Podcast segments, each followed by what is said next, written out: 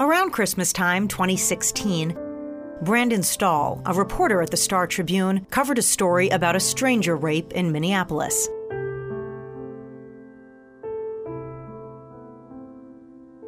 After it ran, he got a call from an activist and rape victim asking him to share her story too.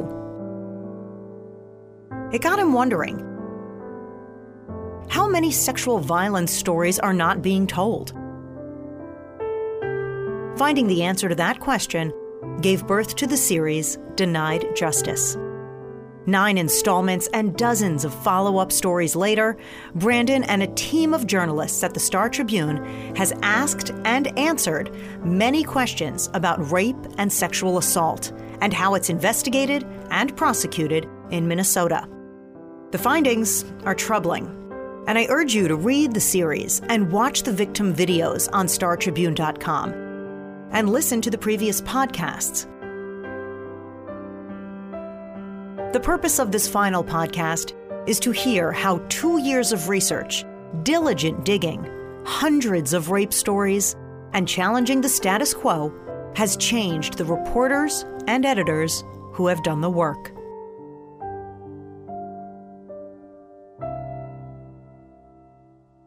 We begin with Brandon Stahl as a society, we hold rapists as the lowest of the low, right? We we hold community meetings when there's going to be a high risk sex offender that's going to live in the neighborhood. I thought that police take these cases incredibly seriously, that they did everything they could to investigate them and you know put the perpetrator behind bars, and I was wrong.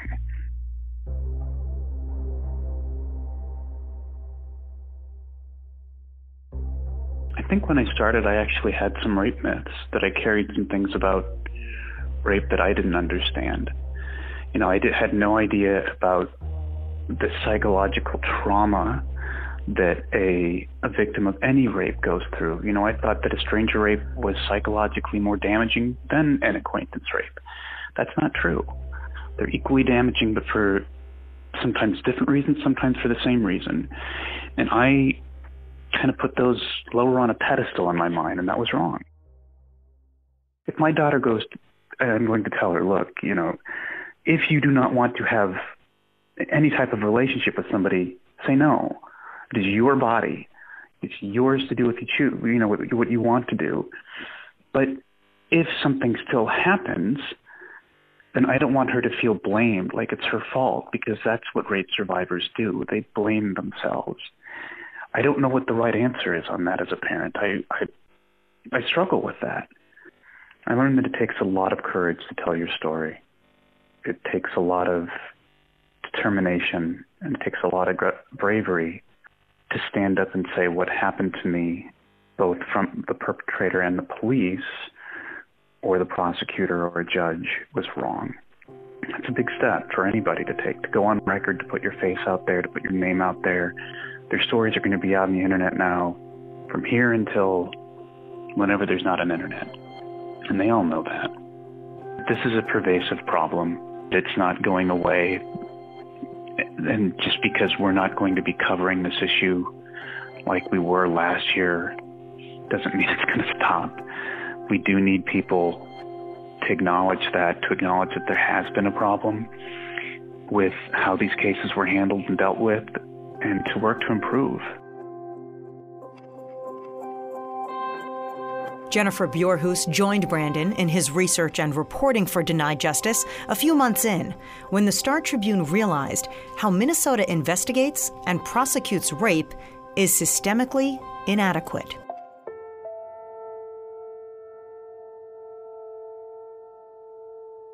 To be honest with you, I was I was also really surprised that as far as we've come with gender equality and you know women's rights in this country, I I was disheartened, dismayed to realize that it was obvious from reading the police reports that that it was like the victims were not being taken seriously. I was really saddened um, that as far as we've come, we obviously haven't come as far as we'd like. I realized that I had some of these, I carried some of these, like, you know, biases or, or, or prejudices or cultural myths with me. Um, you know, I, I, I found in the very beginning, I was kind of like, I, I was upset that, that these women were in these vulnerable positions. You know, I felt like it's hard for me as a woman to see another woman in that position, and I felt like I resisted it or I fought it, and I caught myself kind of asking in the beginning, kind of asking some of the same kind of victim blaming questions, which is like, well, oh gee, why did you, you know, why were you, you know, why'd you go to that bar, you know, or or why did you go, you know, why did you go home with him?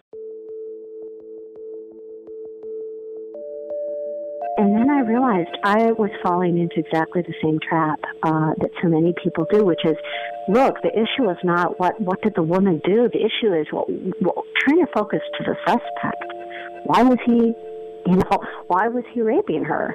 Let's look at that. You know, why was he not listening to no's? Why was there a conflict here? Why, why did he not back away? Why, you know, why was he preying on somebody who was incapacitated? Turning our attention off of this woman and over, you know, over to the man. Um, I found myself challenged in looking at these cases, and I um, I changed throughout the course of the reporting. Mm-hmm. And it made me realize how vulnerable we really all are. And it's difficult to face that. You don't want to think that way. Right. You know, I think we put blinders up. Oh, you know, if I just live my life, you know, and and don't, I don't know, you know, don't take any risks. You know, uh, I this will, these sorts of things will never happen to me. And I'm sure that's what all those women were thinking too, mm-hmm. before these things happened. So it's an uncomfortable realization. And I really do hope more victims consider reporting to law enforcement. Data journalist Mary Jo Webster was added to the Denied Justice team when they realized there were no statistics or adequate data analyzing rape investigation and outcomes. For this, we had to build our own database because one doesn't exist. So my role was to figure out how we could do that in the most efficient manner possible and set up tools for the reporters. And then once the data started flowing in, to do all the analysis of that and figure out what can we say from this or what can't we say and what will help help us tell these stories. Uh, frankly, I'm completely amazed um, by the reaction.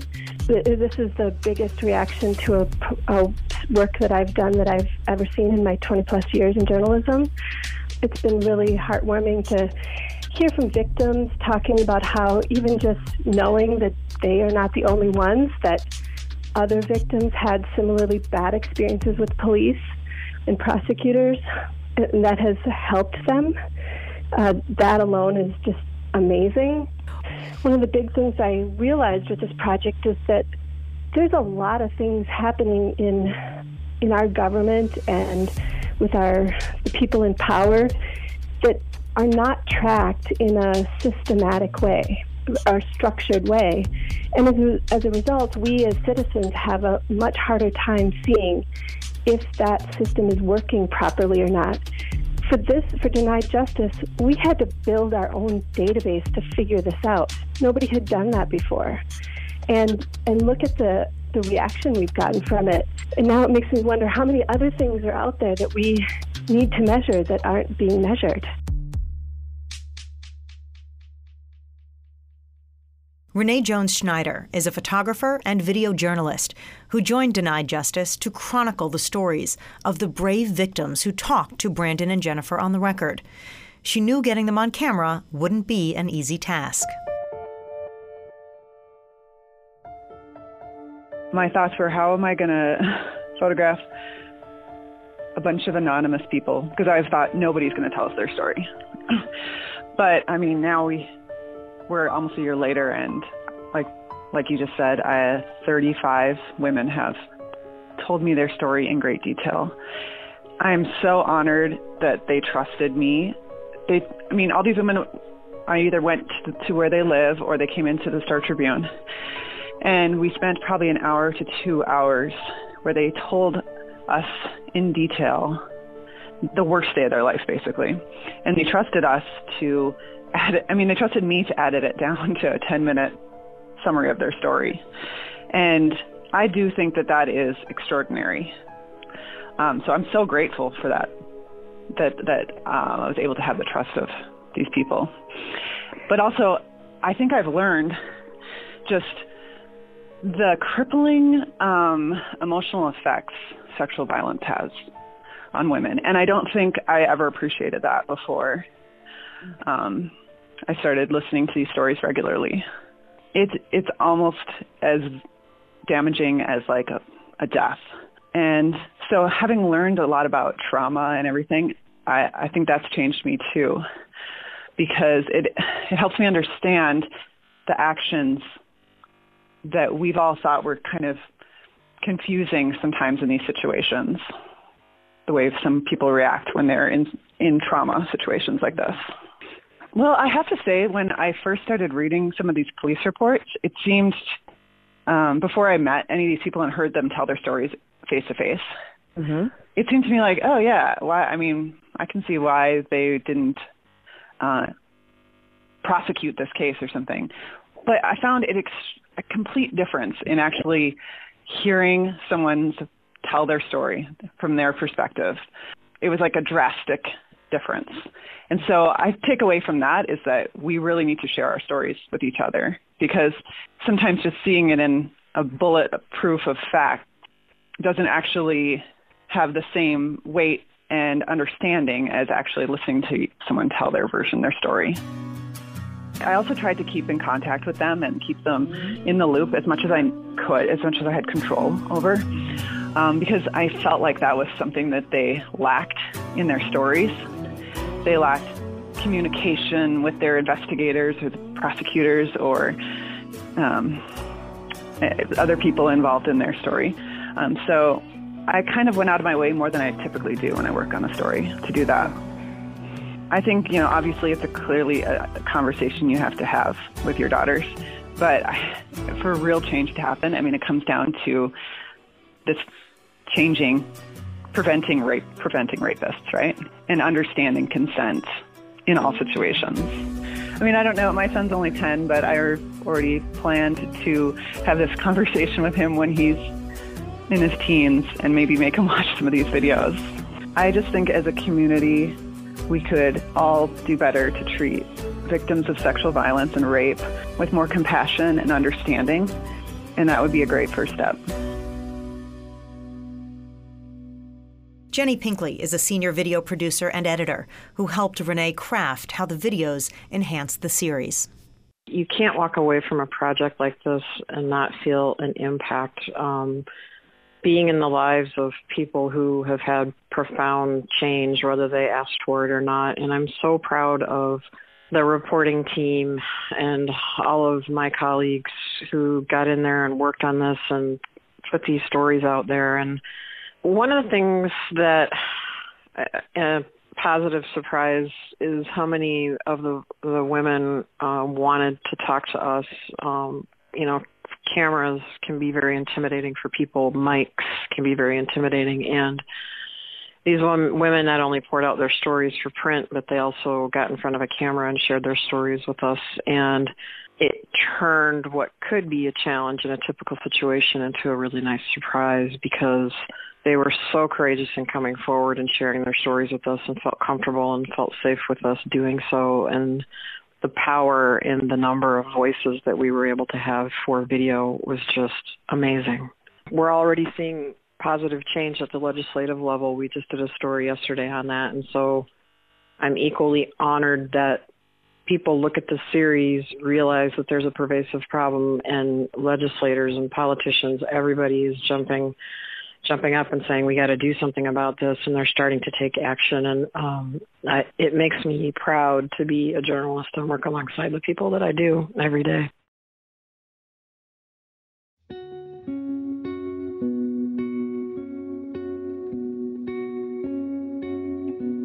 Abby Simons is Brandon's editor and team leader for public safety at the Star Tribune. I was completely in the dark, as was the rest of Minnesota, as to how these women were being failed by the system. And Brandon and Jennifer and Mary Jo shined a light on how these women were being failed. And now we all know, and change is a result of that. And I find that really heartening. As we speak on the phone, Brandon is in a uh, committee hearing over at the legislature where the Attorney General's task force is presenting their findings. And, you know, over and over and over, it's not a question of, well, is this correct what the Star Tribune found? They're saying this is what the Star Tribune found and we need to make a change.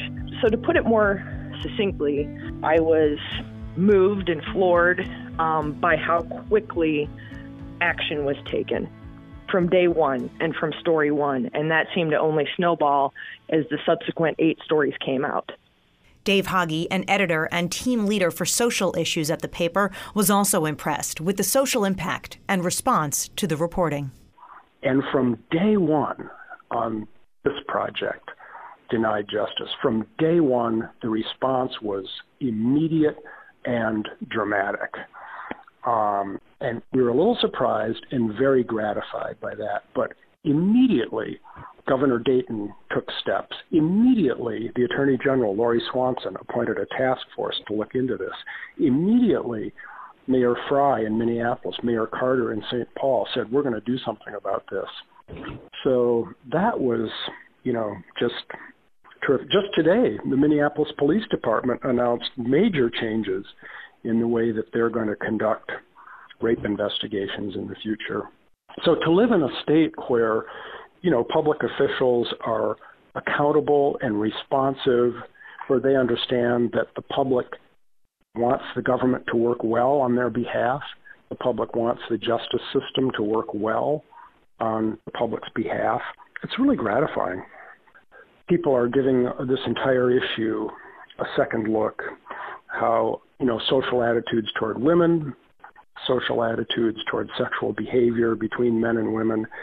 So, yeah, I hope there's a great, big, vigorous conversation going on as a result.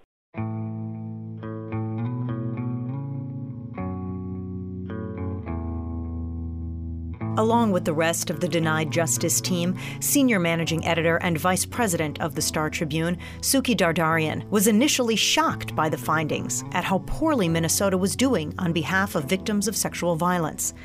She explains the difficulty and nuance it took to cover and manage this delicate topic. You know, I have been in the business for a number of years, and as journalists, one of our jobs is to shine a light on our systems and our institutions and try and identify uh, ways that they can be improved, failings of them.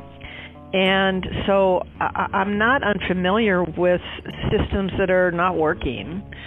Um, nothing's perfect. And so, you know, we we sensed something was there, but really it was the data, the data that came back. I mean, we've all read stories about rape cases that were poorly handled. There have been a number of very powerful stories. But as we looked at the data and methodically went through and listed, did they interview the witness? Did they talk to the suspect? Um, and then we looked at the cases and say, how many were referred on to prosecutors? We, you know, the the data was stark, and that was that was what initially astounded us. I think I am most pleased with the fact that while this was a nine part series, I felt from the beginning that it was also a community conversation. And that may sound hokey, but, you know, normally when we do an investigation or a big uh, explanatory project, we do all of our research and then we sit down and we organize it and decide how are we going to do this and then we roll it out over a period of a few days and and then we sit back and wait to hear what people think. This was completely different. We engaged um, the law enforcement and other officials in the system with our uh, data and our and our um, findings.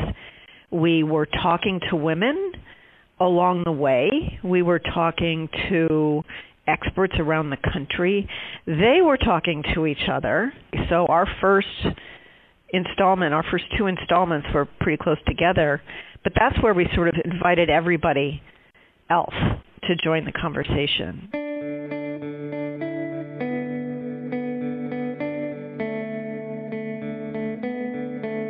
It didn't just make our stories better as we continued to identify what we wanted to cover and what angles we should take. It actually gave power and um, engagement to not just the, the victims in the stories, but also the people in the system. You know, people would challenge, gosh, you're you're being too simplistic about your perspective of how police um, handle these cases. Well, okay, let's let's involve you. Let's let's let's involve you in a story. We have we don't get enough training. We don't have enough resources. Okay, well, let's do a story about that. We interviewed police who talked to us about the challenges of doing their job. You know, so so I feel like the story was a little bit more evolutionary, and that gave everyone involved and who cared about this a chance to kind of be involved in the story and frankly to also be involved in helping figure out what the solutions are. One police chief told us she was going to make denied justice required reading for all of her officers and we've been contacted by a few people who want to use our videos as a way to help train those who investigate rape to be more sensitive and aware of how their behavior can affect a victim to help increase their sensitivity and their success at investigating these cases.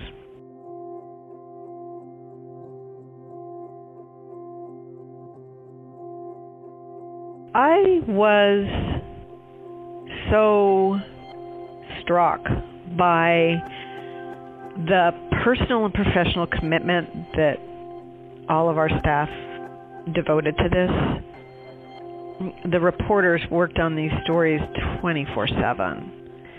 Uh, our photographer was on the phone uh, with victims night and day, traveling the state, and we poured over the data, you know, with a fine tooth comb, and we, the editors were so committed to making sure the story was was fair and accurate. And then, you know, the people who designed it for our print and digital audiences were just as invested, were just as involved in those stories, um, and they they all really personally committed to doing the best they could to this story. And you know, I will tell you, we do that every day, but this story was was bigger than all of us and it and it was as we talked about earlier we did it over quite a span of time. And so you know that's that's a commitment. They were there every minute of every day uh fighting to make this story the best they could. And that was that was pretty humbling. Yes, the people who have created and produced Denied Justice are profoundly changed by its findings. But what about the law? Brandon and Jennifer explain how their reporting is affecting the people of Minnesota.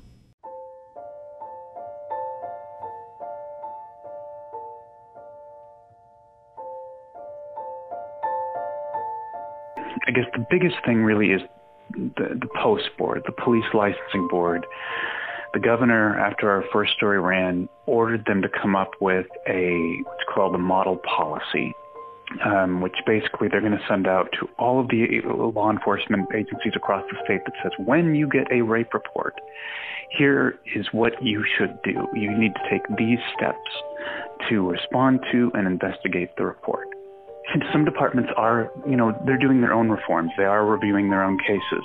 Minneapolis Police has hired an advocate to work with the department, with, the um, officers and investigators to better work with survivors who are reporting to them. Hopefully that has a huge effect because a, an advocate is somebody far different than law enforcement. An advocate is going to be promoting for the well-being and the rights of the survivor the legislature, several legislators have said that they will try to propose laws. Senator Limmer has proposed a bill, and I, I have not spoken with him. I've only read the text. He wants the Sentencing Commission to require judges that when they have lower sentences than expected or what our guidelines ask for on these rape cases, they must make a clear record as to why they are doing that. I've been really impressed by the extent to which both the Peace Officer Standards and Training Boards that licenses all the peace officers in the state and Lori Swanson's task force, the work that they have done has been amazing. You know, they really truly are talking about, you know, changing statutes and changing some fundamental police practices. And it is really gratifying to see that. Now, I know this is just a first step. This is a huge cultural issue, and it's not going to change fast, and it's not going to change um, just because of uh, you know um, what the lawmakers do and what the post board does. Because it really is a broader societal issue with how we view women and, and how we view rape and all of the cultural myths around that crime. And that takes a very, very long time to change.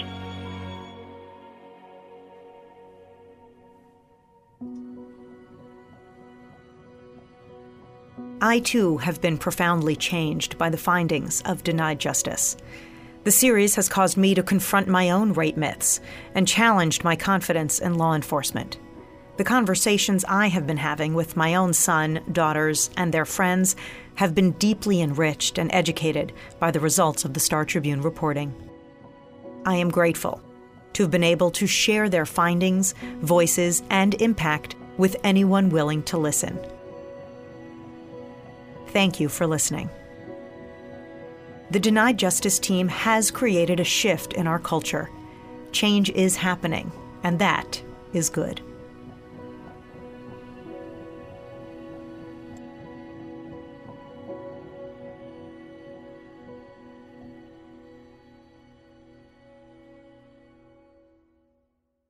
The Inside the News Investigating Rape podcast is created by me, Jordana Green, Jared Goyette, and Dan Culhane with WCCO Radio.